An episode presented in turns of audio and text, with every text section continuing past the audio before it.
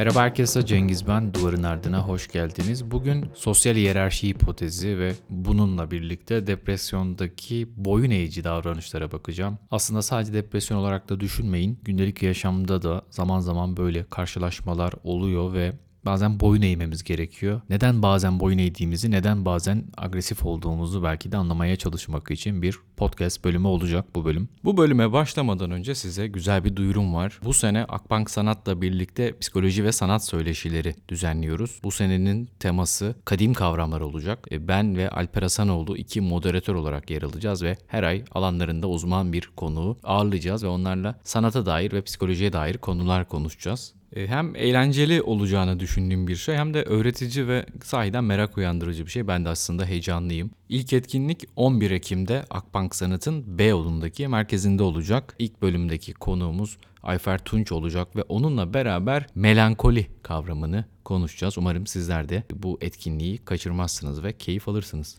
Etkinliğin ücretsiz olduğunu ve dileyen herkesin katılabileceğini tekrar sizlere duyurmak isterim. Hepinizi orada görmeyi sabırsızlıkla bekliyorum. Etkinliğe dair detayları podcast'in açıklamasında bulabilirsiniz. Günümüzde sosyal etkileşimlerin depresyon ile yakından bir ilişkisi olduğu varsayılır. Depresyonun tabii pek çok mekanizması var. Bunların çok azı ispatlanmış. Gerçi neredeyse hiçbir ispatlanmış değil. Genel anlamda bunlar hipotetik düzeyde, kuramsal düzeydeler ama çoğu kez diğer insanlarla ilişkisi olduğunu biliyoruz. Yani sosyal anlamda bir zorlanmanın ya da işte yok sayılmanın, tecrit edilmenin bir ilişkisi var ve yine sosyal yenilgilerin aslında depresyonla bir ilişkisi olduğunu biliyoruz. Özellikle kişiler arası ilişkilerde meydana gelen stres, sosyal destek eksikliği veya reddedilme depresyonun önemli nedenlerinden kabul edilir. Bu anlamda hani bu işte reddedilme, sosyal desteğin eksik olması her zaman tabii ki yani doğrudan depresyona yol açmaz ama bazen depresif ruh haline yol açabilir. Bazen de sahiden ciddi depresyonlara yol açtığını biz görürüz. Bazı araştırmacılar depresyondaki bireylerin boyun eğen yapıda davranışlar sergilediklerini düşünür. Bunları kafanızda nasıl canlandırıyorsunuz bilmiyorum ama birkaç örnek vereyim. Mesela göz göze gelmekten kaçınmak, duyguları tam olarak belli etmemek, eskiye göre daha az konuşmak, ait olunan sosyal çevreden uzaklaşmak. Mesela göz göze gelmek aslında bir meydan okuma değil mi? Yani böyle birinin gözüne bakmak ciddi anlamda hani ben buradayım işte beni göreceksin. Ben tam olarak karşındayım demek ya da seninle ben eşitiz demek ya da eskisine göre az konuşmak örneğinde. Yani birisiyle konuşurken tabii ki işte diyelim ki sizden büyük birisidir, bir hocadır, ya da arkadaşınızdır. Onun konuşmasını dinlemek istiyorsunuzdur. Onunla muhabbet etmeyi seviyorsunuzdur ve biraz daha ona alan açmışsınızdır ama bazen de konuşmaktan çekindiğiniz, hani yanındayken kendinizi konuşurken rahat hissetmediğiniz ya da biraz daha konuşursanız sanki size böyle bir tepki verecek ya da sizi biraz dışlayacakmış gibi hissettiğiniz anlar olur. Duyguları belli etmeme yani bu da önemli bir şey çünkü bazen öfkelenirsiniz, bazen işte canınız sıkılır, bazen böyle rahatsız olursunuz bir şeylerden ve bu duyguları hissedersiniz ve bir duyguyu belli ettiğiniz zaman onun da bir bedeli vardır. Yani duygular içimizdeyken bize ait bir şeydir ama artık biz onu dışa vurduğumuzda o topluluk için bir şey ifade eder ve o vakit diğer insanların buna bir reaksiyon vermesi ihtimal dahilindedir. Tabii ki bu şu demek değil yani bütün duygularımızı içeride tutalım asla göstermeyelim anlamına gelmiyor ama depresyonda böyle anlar oluyor. Yani duyguları daha az belli ettiği anlar insanların biraz işte bunlar boyun eğici davranışlar olarak ele alınıyor. Ve tabii ki bunların bir amacı var yani bu davranışların başkalarının kendine yönelik sorgulamasını ve saldırganlığını azaltmaya yarıyor ve aslında algılanan yenilgi durumlarında diğerlerini yatıştırmak için bir kaçınma gibi yani zarardan kaçınmak gibi. Depresif ruh hali ve yine depresif davranışlar sosyal statü açısından bizden yüksek kişileri tehdit etmek veya statü rekabeti için enerji harcamak yerine sosyal itaati kabul etmek için tasarlanmış kalıtsal bir mekanizma olabilir diye söyleniyor. Bunları biraz daha detaylandıracağım. Şimdi tabii ki depresif ruh halinin özel bir görevi olduğunu varsayalım. Literatürde de buna çok sayıda atıf vardır özellikle evrimsel literatürde. Örneğin hani bilim adamları depresyonu şöyle alıyor. Bu sosyal hiyerarşi bağlamında bakıyoruz olaya şimdi. Sosyal ilişkilerden dışlanma riski olduğu durumlarda depresyonun ortaya çıktığını söylüyor. Sosyal etkileşim açısından riskleri azaltan bir mekanizmanın evrimleşmiş hali olduğu söyleniyor. Pek çok evrimsel psikiyatri psikolojiye giden kişi depresyonun grup ilişkisi ve grup hiyerarşisindeki bir takım etkileşimler sonucunda olduğunu söylüyor. Ben bugün daha fazla hiyerarşiyle ilgili konuşacağım. Bir başka bölümde daha grup ilişkisi, daha yatay ilişkiler üzerinden konuşacağım. Şimdi biraz daha dikey ilişkiler üzerinden konuşuyoruz. Ama tabii ki e, yani kime göre dikey, kime göre yatay. Kişi grup içerisinde ikili ilişkilerde, arkadaşlık veya romantik ilişki bağlamında bir sosyal dışlanma tehdidi hissettiğinde depresyon ortaya çıkabilir. Bu aslında klinik gözlemlerimle de son derece tutarlı. Yani depresyonda hani birey bunu tam olarak fark edemese de gruptan böyle bir dışlanma tehdidi hissettiğinde sosyal davranışlarının biçimini değiştirerek sosyal riskleri geçici olarak en aza indirmeyi hedefler. Şimdi bu nedensellik kurmanın kolay olduğu bir şey değil. Bazen insanlar der ki ya ben arkadaşlarımla artık eskisi kadar görüşmüyorum. İş yerimde diğer insanlarla eskisi kadar konuşmuyorum ve bunun bir problem olduğunu bana söylüyorlar. Şimdi bu bir mekanizma yani bu bir telafi mekanizması mı ya da işte bir adaptif bir mekanizma mı? Yani siz bir tehdit hissettiniz ve bu tehdidi azaltmak için mi böyle yaptınız ya da bir anda böyle davranmaya başladınız ve bu aslında problem olmaya başladı. Yani bunu anlamak çok kolay değil. Yani evrimsel açıdan baktığınızda bunun bir sonuç olduğunu görüyoruz. Yani siz biraz gruptan geri durduğunuzda, biraz daha mesafeli davrandığınızda bunun aslında riski minimize etmek adına yapılan bir hareket olduğunu söylüyor evrimsel psikoloji. Bunu oradan okumak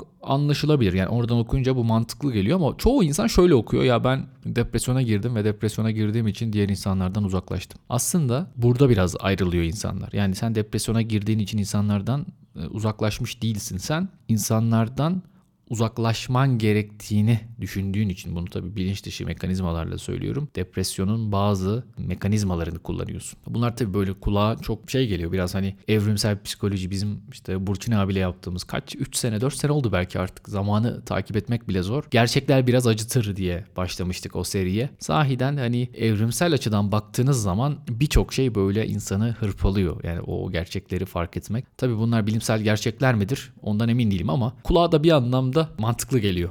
Dediğim gibi yani depresyon sosyal ilişkilerde depresif bireye yönelik tehditleri azaltırken bireyi aynı zamanda partneri veya grubu için bir tehdit haline getirebilir. Ben hani burada aslında bunun biraz da avantaj olma ihtimali üzerinde konuşacağım. İnsanların statü kazanmak için türdeşleriyle rekabet etmesinin altında güçlü bir motivasyon yattığı düşünülür. Yani bu sadece insanlara ait de bir şey değil. Bu düşünce bize depresyon başlamadan hemen önce yolunda gitmeyen şeyler konusunda bir fikir verebilir. Sosyal ortamlarda yaşanan rekabet, ortaya çıkan mücadele ve sonrasında yaşanan yenilgiler depresyon ile yakından ilişkilidir. Bu yenilgiler neticesinde bir statü kaybı ve belki de statü kaybının ardından bir depresyon ortaya çıkabilir. Yani depresyonda olduğunuz için bir statü kaybı değil de statü kaybından sonra bir depresyon. Şimdi bu statü meselesine yakından bakalım.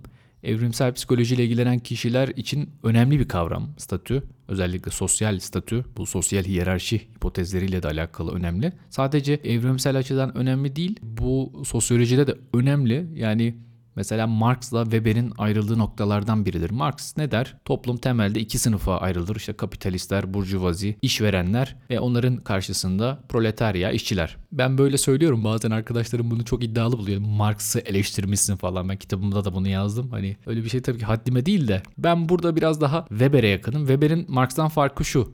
Yani Weber diyor ki ya toplum yalnızca iki sınıfa bölünecek kadar birbirine benzememektedir. Yani daha fazla bizim farklarımız var ve her birimiz farklı özelliklere sahibiz ve toplum içinde farklı tabakalarda yer alırız. Yani toplum temel olarak statüye göre farklılaşır diye söylüyor. Şimdi çağdaş sosyolojide şöyle bir şey oldu. Yani bu daha klasik sosyoloji Marx ve Weber. Zannedersem Wright aslında tam arayı buluyor. Yani böyle sınıf temelli sosyoloji ile statü arasında bir yerde hani hem sınıfı hem statüyü birlikte aldığı bir kuramı ortaya atıyor. Biraz o çağdaş sosyoloji buradaki açığı kapatıyor. Hani ben tabii ki yani bir sosyoloji cahiliyim yani bu alanda eğitim aldım ama bütün sosyolojik kuramlara hakim olduğumu söyleyemem. Ama sahiden yani benim çalıştığım bu evrimsel psikoloji alanına baktığımda statü kavramı da önemli. Yani Marx'ın tabii ki sınıf kavramı o başka bir yerden ele alıyor ama Weberian statü bu anlamda önemli. Nasıl örnekler verebiliriz buna? Hani toplum temel olarak statüye göre farklılaşır dedik ya. Benim sosyolojiden sınıf arkadaşım Emirhan çok çok başarılı bir arkadaşım. O bana şu örneği verirdi. İşte bu statüyle sınıfın arasındaki farkı anlamak adına. Derdi ki mesela bir fabrika düşün. Fabrikada işçiler var ve işçiler aslında hepsi aynı sınıftalar. Yani işçi sınıfındalar ama içlerinden bir tanesi hafız. Yani işte ona hafız diyorlar. Çünkü işte Kur'an'ı ezberlemiş ve bu işçilerin de hani Müslüman bir gruba ait olduğunu düşünürseniz bu adam statü olarak onlardan daha yukarıda olduğunu hissedebilir. Çünkü o Kur'an'ı ezbere biliyor. Aslında yine bir işçi ama hafız bir işçi. Bazen işte statü böyle şeylerle kendini gösteriyor. Ama tabii günümüzde şöyle bir statü var. Daha çok tüketim üzerinden. Yani böyle farklılıklar üzerinden değil de daha tüketim üzerinden bir statü insanlar sergiliyorlar. Örneğin işte pahalı bir çanta almak, işte kürk manto takmak ya da son model bir araba sizin ait olduğunuz statüyü gösteriyor. Yani yoksa herkes mesela beyaz yaka oldu Türkiye'de düşünsenize. Hepimiz işte işçiyiz, hepimiz beyaz yakayız, hepimiz memuruz. Burada artık yani bir sınıfta olduğumuzu farkındayız. Yani aynı sınıfta olduğumuzu farkındayız ve tabii ki insanlar yani muhtemelen aynı sınıfta olmaktan sıkıldıkları için bu tarz statü gösterileriyle aslında farklarını belli etmek istiyorlar. Yani işte bunların yanı sıra eğitim, iş hayatı ve sosyal yaşamda pek çok farklı özelliğimizi geliştirmek ve ön plana çıkmak isteriz. Peki kendinize hiç şunu sordunuz mu? Yani ben ait olduğum grupta nasıl bir statüye sahibim? Ya da istediğim başarıları elde ettim mi? Maddi bir gücüm var mı? Akademik hayatta yeterince öne çıktım mı? Hani bu soruları kendimize soralım mesela sesli bir şekilde. Aslında biz bunları sorsak da sormasak da hayat bu sorulara cevap aramakla geçiyor.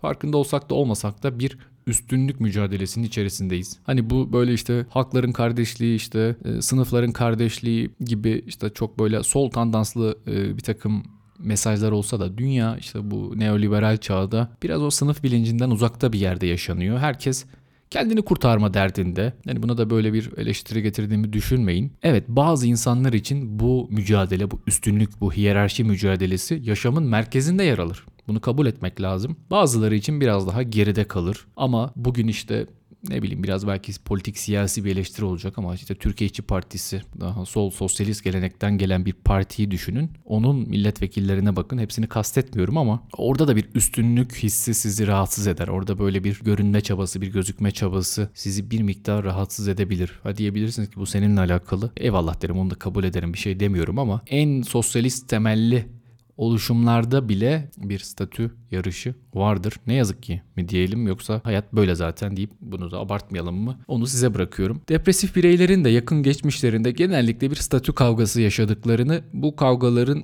yenilgiyle sonuçlandığını görürüz. Bu kavgalarda aslında kazananlar ve kaybedenler farklı stratejiler izler. Bu önemli. Yani kazanıyorken farklı taktiklere başvurursanız kaybederken farklı. Şimdi böyle bir rekabette kazanan müsabık başarı şansını arttırmak için tipik olarak gerilimi tırmandırır.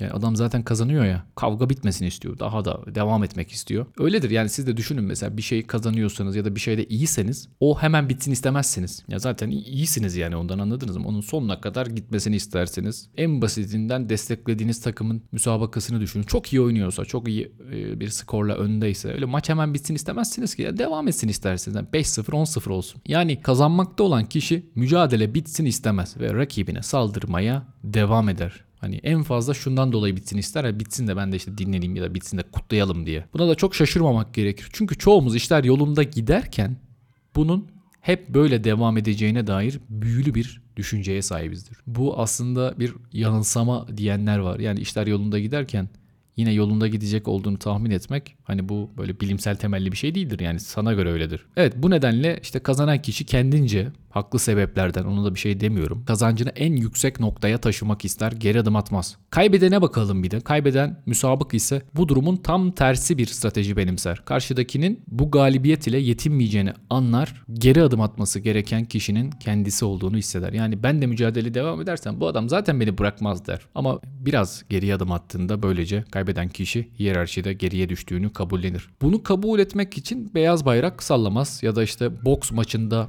Hani vardır ya böyle antrenör ringe havlu atar ya tamam kaybettik yeter artık vurma diye. İnsanlarda bu farklı şekilde oluyor. En başta söylediğim gibi bazı örtük sinyallerle yani yenildiğimi kabul ediyorum diye bazı sinyaller gönderir. Bunlar üzerine birazdan konuşacağım. Belki böyle e, olumsuz bir şey aklınıza geldi ama şunu düşünsenize yani kaybetmek kötü. Evet kötü gerçekten kaybetmek kötü, geriye düşmek kötü, altta kalmak kötü, hiyerarşi açısından yer kaybetmek kötü. Ama bunların hiçbiri ölmek kadar kötü değildir. Yani evrimsel açıdan konuşuyoruz. İşin sonunda ölmek var.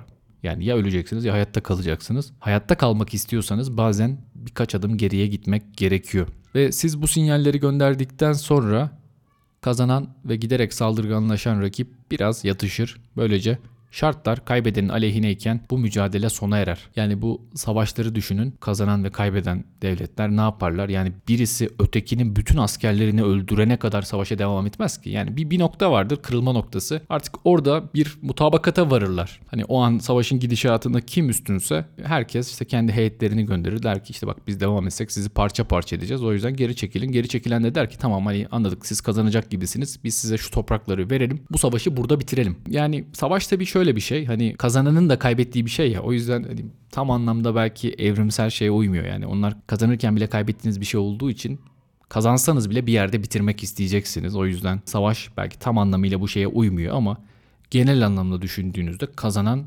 kazancını maksimize etmeye çalışır. Peki sinyaller gönderir dedik. Yani rakip bunu nasıl anlayacak işte yani senin kaybettiğini, geriye düştüğünü.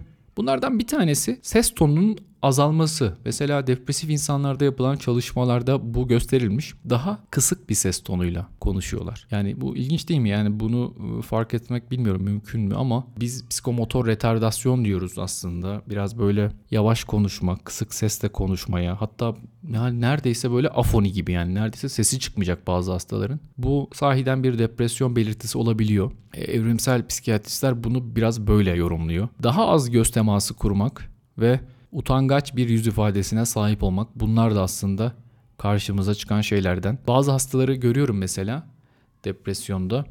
Yani doktorun gözüne bakamıyorlar. Böyle hafif yan bir açıdan konuşuyorlar sizle. Başları hep öne eğik, kısık bir ses tonuyla. Sahiden yani orada artık biraz böyle tecrübelendiyseniz içerikten bağımsız bir şekilde yani o konteksten bile hastanın depresyonda olduğunu anlamak mümkün. Bunları işte bir takım örtük sinyaller olarak yorumluyor evrimsel psikiyatristler. Tabii ki e, burada başka bir noktadan daha bakmak istiyorum. Bu bence önemli. Şimdi depresyon rakibin saldırganlığını azaltmak için bir strateji olabilir dedik. Yani dövüşten çekilen bir kimsenin stratejisi olabilir dedik. Özellikle şimdi boks maçına tekrar bir dönelim. Böyle boksla ilgileniyorsanız ben biraz ilgileniyorum boksla. Özellikle böyle biraz daha ikonik boks figürleriyle işte Mike Tyson, Muhammed Ali bunlar ve bunların yaşam öyküleri aslında ilham verici de bir yanıyla. Onların bazı e, maçlarına baktığınızda özellikle daha böyle işte prime zamanlarına varmadan önce çok ciddi bir knockout yüzdeleri var. Yani genellikle müsabakaları puanlamaya kalmadan bitiriyorlar.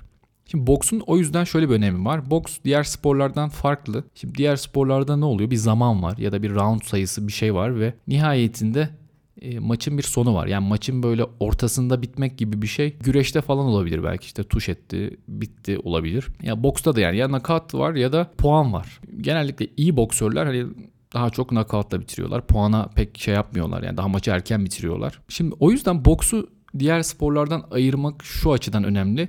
Bu e, sosyal hiyerarşi savaşlarında e, boks örneği bence çok uyuyor. Çünkü şimdi evrimsel psikologlar ne diyordu? İşte rakibi yatıştırmak için bir takım sinyaller gönderirler ve Rakip işte geri durur ve işte sen orada zararını azaltmış olursun. Evet maçı kaybedersin ama bir sonraki maça çıkma şansın olur en azından. Yani çünkü hayatta kalırsın. Benim de şöyle bir düşüncem var. Şimdi bu mesela boksta da şöyle bir şey vardı. Eğer rakip size çok iyi yumruklar atıyorsa, yani rakip sizi iyice köşeye sıkıştırdıysa yapacağınız şey nedir? Ya işte ringin köşelerine gitmek, işte ipe kendinizi vermek ya da rakibe sarılmak ya da işte uzaktan dövüşmek. Çok böyle onun yumruk atacağı mesafelere girmemek gibi. Rakibe sarılmak mesela o aslında e, baktığınızda böyle rakibi yatıştıran şeylerden birisi gibi oluyor. Çünkü hani böyle anlarda rakip diyor ki ya ben bu adamı yeneceğim ve biraz daha yumruk şiddeti ve sıklığı azalıyor. E, zaten çok da uygun pozisyonlar olmuyor. Biraz daha gövdeye vurabiliyorlar siz sarıldığınızda. E, yani başa çok darbe almıyorsunuz ama gövde de çok hasar verir ama baş kadar hasar vermiyor. Biraz daha karaciğeri falan vuruyorlar yakın dövüşte. Ama yakın dövüşün şöyle bir anlamı var. Yani bir Box'ta hani dediğim gibi ya nakat diye bir şey var ya yani sizin belki rakipten puan olarak gerideyseniz ve işte e, artık kaç round dövüş varsa o dövüşün sonunda kaybedeceğiniz belli. Yani daha az yumruk atmışsınız, daha az isabetli yumruk atmışsınız. O yüzden yapmanız gereken tek şey rakibini knockout etmek. Yani geride olsanız bile. Boksun şöyle bir avantajı var. Boks bazen tek yumrukta biter. Yani öyle görmüşsünüzdür yani 30. saniyede 10. saniyede nakatlar var yani ilk yumrukta biten maçlar var. O yüzden hani e, rakibe sarıldınız, sarıldınız, sarıldınız. İşte onu sürekli böyle yavaşlattınız. İşte ya ben sen benden iyisin. Ya bak ben yapamayacağım, edemeyeceğim gibi e, şeylerle uzattınız maçı ve müsabakadan erken çekilmek yerine beklediniz ve aslında uygun anı yakalamaya çalıştınız. Bu da iyi bir seçenek. Depresif birey her ne kadar boyun eğdiğini gösteren sinyaller sayesinde rakibin saldırganlığını azaltsa da pek çok depresyon hastasında agresyon ve saldırganlık da görürüz. Yani bu ikisinin aynı anda var olması bence çok da büyük bir çelişki değil. Bir taraftan kaybı en aza indirirken rakibe kazandığın sinyalleri vermek, diğer taraftan boks maçındaki gibi atacağı tek yumruk için doğru anı kovalamak. Ve belki de o tek yumruğu attığınızda evet sen benden daha iyi dövüştün, sen benden daha iyisin, daha yukarıdasın ama ben sana tek yumruğu attım ve maçı ben kazandım demek şansını size verir. Bu açıdan hani yani sadece zararı azaltmak değil doğru anı kovalamak için de geriye yaslanmak bazen iyi bir yol olabilir. Evet, bugün depresyonda boyun eğici davranışlar, hiyerarşi ile ilgili, sosyal hiyerarşi hipotezi ile ilgili bir takım düşünceler ve kendi box metaforumla beraber biraz belki saçmalamış da olabilirim ama size birkaç şeyi anlatmaya çalıştım. Umarım keyifle dinlemişsinizdir. Sonraki bölümlerde görüşmek üzere, hoşçakalın.